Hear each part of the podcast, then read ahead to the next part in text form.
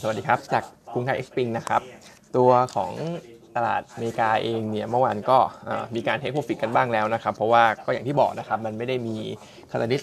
อะไรใหม่เข้ามาดันตลาดขึ้นไปอีกนะครับ ซึ่งก็เหมือนจะอ่าเขาเรียกว่ามีกลิ่นอาย hawkish เข้ามาด้วยนะครับ เพราะว่าประธานเฟดแต่ละสาขาแต่ละกเว e เนอร์เนี่ยเขาก็ ค่อนข้างพูดเรื่องจริงๆ มันก็เป็นโทนเดิมแหละครับว่าตัวเลขเศรษฐกิจอย่างของพาเวลเนี่ยวันเขามีพูดนะครับเขาก็มองว่าอะไรหลายอย่างตัวเลขเนี่ยก็เป็นในทิศทางที่เขาต้องการ แต่ว่าอ่ามันยังไม่ได้ลงไปใกล้ target ของเขานะครับ เพราะฉะนั้นก็ยังเปิด room ไว้เหมือนเดิมอยู่ ซึ่งก็สอดคล้องกับพวกมิเชลโบแมนรวมไปถึงเฟดริชมอนด์โทมัสบาร์กินด้วยนะครับ แต่ว่าต้องบอกว่าทั้งหลายทั้งปวงเนี่ยทุกคนที่ว่าไปเมื่อกี้เนี่ยเขาอยู่ในโซนฮอกกิชมาตลอดอยู่แล้ว เพราะฉะนั้นก็ไม่แปลกที่เขาจะพูดอะไรที่เป็นแนวนี้นะครับสถิติของอเมริกามีตัวหนึงน่าสนใจนะครับ ในช่วงของ 1 เดือนที่ผ่านมาเนี่ยเห็นคุณคุณบ้านเขาขึ้นได้ดีแบบนี้แต่ว่าอ่าพวก small cap mid small cap ทั้งหลายเนี่ยค่อนข้าง underperform ตัวที่ทำผลตอบแทนได้ดีจริงๆเนี่ยจะเป็นพวก large cap นะครับ พวก big cap ทั้งหลาย ซึ่งเหมือนพวก mid small เนี่ยมันจะติดลบด้วยซ้ำนะครับ ผลตอบแทนในช่วงของ 1 เดือนกว่าที่ผ่านมานะครับ เพราะฉะนั้นเนี่ยอันนี้ผมอยากจะเปรียบเทียบกับบ้านเรานะครับว่า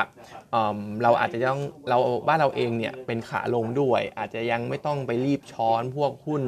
เล็กหุ้นกลางอะไรมากนะครับเราก็อิงกับ small cap เฮ้ยอิงกับ big cap เพื่อความปลอดภัยไปก่อนนะครับ แล้วก็หลาย ๆ ตัวเนี่ยราคาหุ้นมันก็ลงมาเยอะด้วย valuation ก็เริ่มน่าสนใจ ซึ่งบางตัวอย่าง CPO อย่างเงี้ยนะครับ ก็อยู่ในช่วงแถวราคาแถวโควิดแล้วเนี่ยผมก็มองว่ามันอาจจะไม่ได้สมเหตุสมผลมาก เพราะฉะนั้นถ้าจะลงทุนแบบ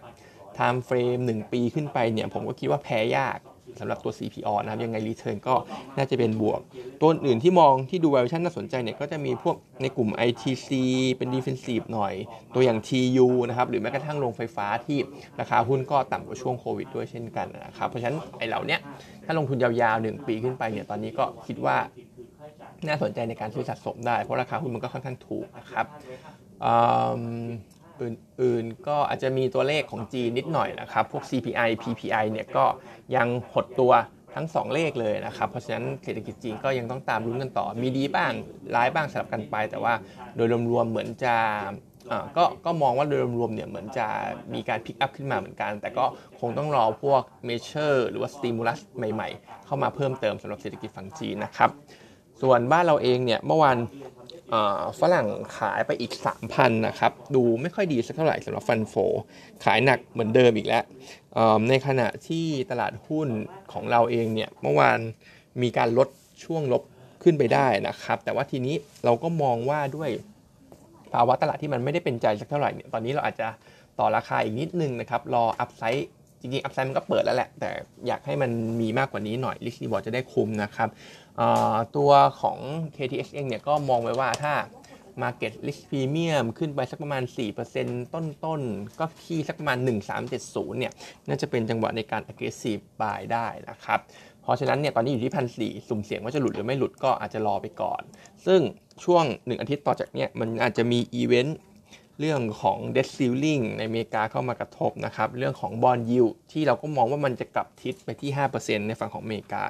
แล้วก็เรื่องของพวกหุ้นกู้ต่างๆ ต้องบอกว่าเท่าที่ลองแท็กดูเนี่ย ในช่วงของเดือนโนเวม ber กับเดือน December เนี่ย มันจะมีหุ้นกู้ทั้ง investment grade แล้วก็ตัวของ non investment grade เนี่ยมันจะมีการ roll over ค่อนข้างเยอะใน 2 เดือนนี้นะครับโดยเฉพาะ 2 เดือนนี้เนี่ยและในปีหน้ามันจะเริ่มทยอยลดลง เพราะฉะนั้นเราก็คิดว่ามันมีความสุ่มเสี่ยงเกี่ยวกับพวกข่าวร้ายอะไรเหล่านี้อยู่นะครับก็เลยมองว่าต่อราคาอีกนิดค่อยค่อยหาจังหวะในการช้อนซื้อหุ้นนะครับตอนนี้ก็อาจจะ hold cash อยู่เฉยๆไปก่อนนะครับส่วน paper นะครับอ๋อแล้วก็วันนี้วันศุกร์เดี๋ยวเขาจะมี detail เกี่ยวกับ 10,000 บาทออกมานะครับ ซึ่ง มันจะมีข่าวเรื่องว่าตัวของ Home Improvement เนี่ยมันจะเป็น Home Pro Global Do Home เองเนี่ยเท่าที่อัปเดตล่าสุด เหมือนว่า Same Store Sales Growth ในช่วงของเดือน 10 เดือน 11เนี่ยจะติดลบหนักกว่าช่วงของควอเตอร์3ด้วยนะครับ เพราะฉะนั้นกลุ่มนี้อาจจะเหมือนเขาให้ความเห็นว่าคนกำลังซื้อยังไม่มา เพราะเขารอรอเรื่องของเงิน 10,000 บาทนี้อยู่นะครับเพราะฉะนั้นถ้า 10,000 บาทนี้ ชัดเจนเมื่อไหร่เนี่ยกลุ่มนี้ก็อาจจะ rebound ได้นะครับแต่ว่าตอนนี้ก็อาจจะยังไม่ค่อยดีสักเท่าไหร่สำหรับใน quarter 4 ที่คาดหวังจะฟื้นตัวกันนะครับจะมีงบ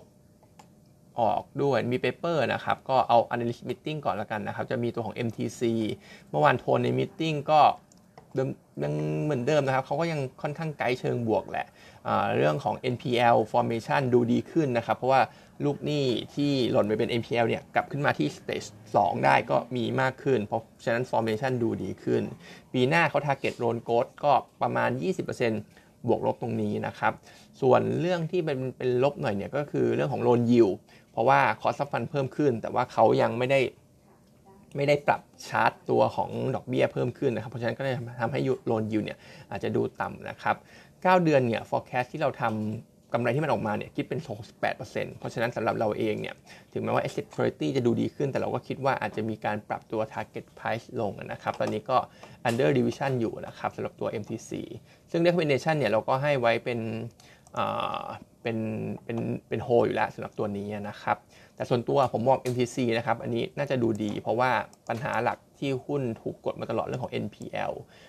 เรื่องของ asset quality ซึ่งตอนนี้เหมือนจะผ่อนคลายมากขึ้นจากโทนหลาย ๆ อย่างที่มีเข้ามาในช่วงหลัง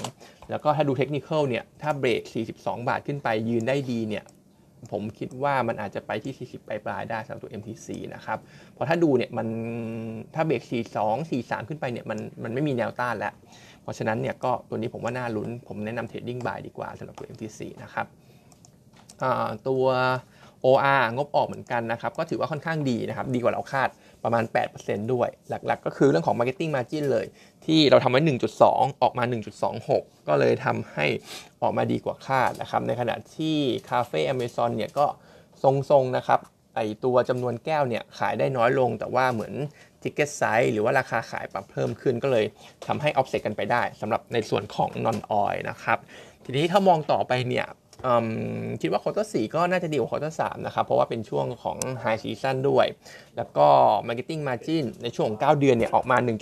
1.08 หรือว่า1บาท88 1บาท8สตางค์เนี่ยเรา forecast ไว้ 1 บาทเองนะครับ เพราะฉะนั้นคิดว่ามันอาจจะมี upside ให้กับประมาณการเราได้สำหรับตัว OR ถ้า Marketing Margin ออกมาดีใน quarter 4แล้วก็เชียร์เป็นซื้ออยู่นะครับสำหรับตัวนี้ Target Price อยู่ 22.2 นะครับ แล้วก็จะมีตัวของ GPT นะครับ GPT เนี่ยงบออกมา319 ล้านนะครับ ก็ต่ำกว่าเราคาดแล้วก็ดูไม่ค่อยดีสักเท่าไหร่นะครับ แล้วก็ถ้าไปดูที่ outlook เองเนี่ย ราคาไก่ตอนนี้ก็ drop ลงมาเหลือแค่ประมาณ 38 39 บาทเอง แล้วก็ถ้าดู supply ไก่เนี่ยโดยไปดูที่ตัวเลขของพวกลูกเจี๊ยบอะไรพวกนี้ลูกไก่นะครับผมมันเพิ่มขึ้นเยอะด้วย ตอนนี้เขาผลิตกันได้สักประมาณ 35 ล้านต่ออาทิตย์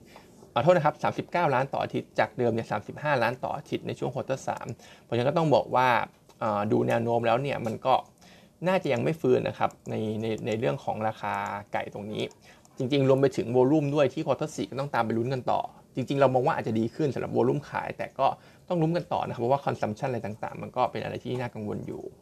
เรื่องบวกเรื่องเดียวที่เห็นชัดเจนเนี่ยน่าจะเป็นเรื่องของต้นทุนวัตถุดิบนะครับที่มันปรับลงพวกกากถั่วเหลืองข้าวโพดอะไรพวกนี้มันก็ปรับลงอยู่นะครับแต่ว่าออนออนแล้วเนี่ยความที่ราคาราคาหมู ซึ่งมันก็อ้างอิงกับราคาไก่ด้วยเนี่ยมันมันก็ไม่ได้ดีสักเท่าไหร่นะครับ ก็เลยคิดว่าตัวนี้ก็ยังไม่ต้องไปเล่นมันก็ได้นะครับ ถ้าจะเอากลุ่มนี้ก็มองว่า TU เนี่ยน่าสนใจที่สุดนะครับ GPT เราก็ ให้ไว้เป็นสักครู่นะครับ GFPT เราก็ให้ไว้เป็นเป็นเป็นโฮนะครับ Target Price ใน 12.03 นะครับ แล้วก็สุดท้าย M สุกี้นะครับ งบออกมาก็เฉยๆ เช่นกันสำหรับตัว M สุกี้นะครับกำไรกำไรโทษนะครับกำไรเนี่ยอยู่ที่ประมาณ 389 ล้านนะครับ ก็ต่ำกว่าที่เราคาดเพราะว่ามีค่าใช้จ่ายเข้ามาเยอะ ในช่วงของ quarter 3 รวมถึงเป็น low season ด้วย ทีนี้ quarter 4 ก็น่าจะเห็นมันฟื้นตัวได้แหละสำหรับตัว M สุกี้แต่ว่าดูตัวเลขพวก same-store sales growth อะไรเนี่ย ออกมาแค่หลักหน่วยก็ดูไม่ค่อยไม่ค่อยดู upbeat สักเท่าไหร่นะครับ แล้วก็ตอนนี้ที่เราเชียร์อยู่เนี่ยก็เห็นว่าหุ้นมันยังพอมี upside นะครับ แต่ผมมองว่ามันก็น้อยเกินไป แล้วก็ถ้าดูในส่วนของเทคนิคประกอบเนี่ยตัว M สุกี้ก็ เทคนิคเป็นขาลงชัดเจนนะครับ ส่วนตัวผมคิดว่าตัวนี้ก็อย่าเพิ่งไปเล่นมันก็ได้สำหรับตัว M นะครับ target เราอยู่ 44.8 นะครับสำหรับตัว M วันนี้ก็มีเท่านี้นะครับ